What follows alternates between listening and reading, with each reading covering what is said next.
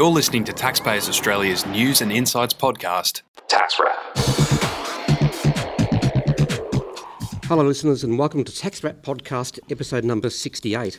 Uh, I'm Steve Burnham, and I'm joined this week by Andy Nguyen and Lisa Gregg, as usual. Uh, we're looking at uh, Treasurer Scott Morrison's proposal, which he uh, made a speech about this morning, to hand some income tax raising capacity to the states uh, which was taken away from state governments in 1942 to help fund the war, but the Commonwealth hung on to the income taxes after that crisis passed. Uh, but giving the states income tax raising capacity is not a new idea. It has had some sporadic re emergings and does not seem particularly tied to the political regime of the day either. I mean, Bob Hawke apparently contemplated such a move in the 1990s, which Paul Keating put the kibosh on when he took, took over. But also before then, in 77, uh, Malcolm Fraser proposed a state income tax plan. Then New South Wales Premier Neville Wran was deeply opposed to it and called the, the idea double taxation, which is funny because that's just the sort of argument that the present opposition has raised to the current proposal. Although, again, interestingly, these are also the words used by former PM Tony Abbott when the idea was floated by the National Commission of Audit in 2014. So, what's the difference this time around, uh, and why has the proposal been taken up as an interesting solution deserving serious consideration this time? Lisa and Andy, what are your thoughts? Well, it sounds like, Steve, that we're putting more things on the table again. Which is good. Good to see things on the table at least, something. Yeah, I'm really surprised with this one, though, but I think it's typical um, what's happening with um, the leaking of potential tax reform mm-hmm. uh, that's coming through at the moment. That we get a little bit of a snippet from various um, Canberra media outlets and things like that, and yep. then it gets um, supported or quashed, and most normally quashed at this stage, yeah, and then it comes yeah. off this tax reform table. What do you reckon, Andy? Yeah, I feel it's it's a strange one, I have to say as well. Steve, sort of when news hit our HQ today, and sort of I looked at this, I thought this is really weird. We're almost turning ourselves into the United States to, to some degree. They've got you know oh. various degrees of state taxes, state taxes across their uh, 50 states, a good old US survey. So this one was a little bit peculiar. Um, yeah. The objective, Steve, in this case was they're looking at trying to find ways to fund healthcare. Essentially, that's that's the big thing, isn't it? Yeah. It's about the health budgets of each state. That's correct. Yeah. And you know, today I was, um, I was going through my health insurance. Oh, premium today. I had to ring up Medibank just to prepay my uh, insurance, so I don't get the get the hit post one April. So yeah. it is all to do with um, with healthcare. And um, one of the things that you know we spoke spoke offline was the fact that the government was looking at um, look, pr- producing a white paper mm-hmm. on the federation uh, itself, and one of that was in terms of its actual funding. So we've seen nothing as yet on that, but but funding is a critical issue, and healthcare is one of those aspects that the state governments have been and harping and it's on an about. expensive uh, item too, isn't it? Health and education, it's, all takes a lot of money. It's it seems to me it's possibly one of these situations where the government floats an idea non officially, gets all the people's reactions to it, and then forms a, a, coherent policy from the reactions that are coming left, right, and centre. This is also ahead of the COAG meeting later this week or two. Um, what about, do you think there would be a change to the GST distribution? This is one thing that I haven't thought about really. What do you think? Well, that's very interesting, Steve, because I think that's what a lot of the local premiers of, of, of the various states were contemplating. Mm. Okay, so if we, as Andy was saying, if we're looking at trying to fund healthcare, so all the states are crying out saying we need more money for our healthcare system. Um, some of the states were basically saying, well, let's increase the GST and redistribute that. Where um, our local Victorian Premier here, Dan Andrews, basically said increase the Medicare levy. So it's basically, you know, increase the Medicare levy to pay for healthcare. Sort of seems there's a nice symmetry about that.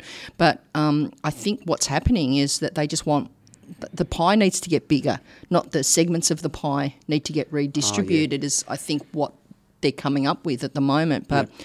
you know, it's it, they've got to find more funding from somewhere. And I think Andy's right. I think the federalism white paper really needed to come out right. to look at that because it's the redistribution. So if you look at it, the states look after education, infrastructure, and health. And that's where a lot of the funding needs to be done. So mm. it really needs to get sorted out whether those become federal or state yep. or both, which we are at the moment or should it be in one or the other? Is there another problem with? Um, I mean, I assume this is just for individuals, not businesses. I mean, you'd see a problem here when businesses operate across jurisdictions. I mean, that's a funny thing to, to contemplate. Yeah, I, f- I think it's solely on individuals. Um, one of the things that's popped up in this is that they haven't provided any mechanics as to how it works? Is it actually a tax increase? Is it are they going to take a share of the pie from I, yeah. you know sort of uh, uh, from income taxes? How does this all work? Because we know that you know with the GST it, go, it goes to the states. Yeah, we, yeah. we know that, and well, and one of the proposals. Um, that was flagged was you know increase the GST so the states can have a bit more money and drop income taxes. So yeah. this is almost you know basically, oh, okay, let's either maintain income tax rates or, or increase income taxes and then give that to the state. So I think ultimately the federation issue is quite a critical issue because the states want their share of the pie. they want to be able to pay for for these things. And so we've gone from okay, let's change the tax mix because we don't we feel that people are paying too much income taxes and not enough GST. And this almost flips it around. You right, know, so yeah. so it is it is a really strange issue, and we're still. I got to. I have to say, having heard this, still scratching our heads as to how it will play out. One, one proposal I know that was in the National Commission of Audit um, paper was, as a for instance, that ten percent of the tax revenue that's taken from the tax bracket from thirty-seven thousand to eighty thousand, which is taxed at thirty-two point five percent, goes to the states. So that you have a federal tax of twenty-two point five and ten percent uh, to become state taxes, and thereafter the states will be able to adjust this proportion of income tax. Um, I don't know what the proposal has been so far. So. Steve, that's sounding like they're going to tax the more wealthy people. Is yes. that what they're saying? And that's, I mean, that's uh, sort of be. that's now sending us back to the US a little bit as well, saying oh, there's a there's a tax premium on the wealthy. Um, but yeah, there's still a lot of um, questions that need to be answered. As we keep saying with a lot of these things, the devil's in the detail. But yeah. you know, it's it's just very very perplexing. And I keep coming back to um, Treasurer Morrison saying, you know, we have a have a spending problem, not a revenue problem. But everything we're talking about is. Is, more revenue. It's trying to get more revenue to control the spending. So I'm, I'm, I'm very confused at the moment, yeah. and I'm just looking forward to um, the 3rd of May, I think, exactly. to see what's there. Get the details. Actually get something in, you know, LAW mm. law to call, mm. to call a Keatingism. Yeah, yeah, that's right. Yeah, it would be good to get all the details and have this all sorted out. Trouble is, it's going to exercise both of yours, all of our team's grey matter, of course, to to explain all this to, to our listeners and readers and members, and I'm sure there's going to be lots of questions come up well, I hope it is going to be. I mean, at the moment, yeah. we're all flying blind. We have people calling in to us and asking us questions, and, mm. you know, mm. we're, we're, none the wiser ourselves. Mm. So um, we really need some definitive tax reform policy, and I think we're all just disappointed that it all seems to be band aid solutions at the mm. moment. Um, Another term that's being used left, right, and centre. Exactly, yes. exactly. on the table, band aid solutions, yeah. all that sort of stuff, and and you know we're just looking at different ways to redistribute the wealth, and that's what it's all about. I mean, you know, one of the things that if they were to go down with this particular proposal is, you know, what happens to some of the inefficient taxes like stamp duty, oh, yeah. for example? Would that go down because, you know, there's talk of you know negative gearing and you know li- limiting the concessions on that. So there's a whole you know this is part of all the cogs and all the various aspects of you know the economy, and the mm. tax reform does affect that. So we've got a lot happening at the moment. Even you know sort of questions being bandied about whether we should have you know company tax cuts as as, as well, well, as, we, as we as we yep. spoke about last week. So oh. there is a lot there out there in the marketplace, a lot at play. I would like to mm. say. Would it affect payroll taxes? Do you think that's a state-based impost? It's it's hard to say at this stage, Steve. Right. Um, it is a tax that we you know we in the office believe you know should be curtailed because it Payroll is, tax. It, yes, yep. because it is you know a, a, huge burden on on small business. You mm. know, it, it is something that and it's very complex as well because it's, it's state based. Based, so yeah. it comes down to probably this argument as well about income tax levied on the states, payroll tax is levied at the state level, yep. but a lot of businesses operate cross state borders, which then adds to the complexity as well because it's levied at different rates in different states. Mm. Does that make sense? Yeah, yes, and so it rhymes. And, yeah, no, that's what I thought. I thought I didn't mean to.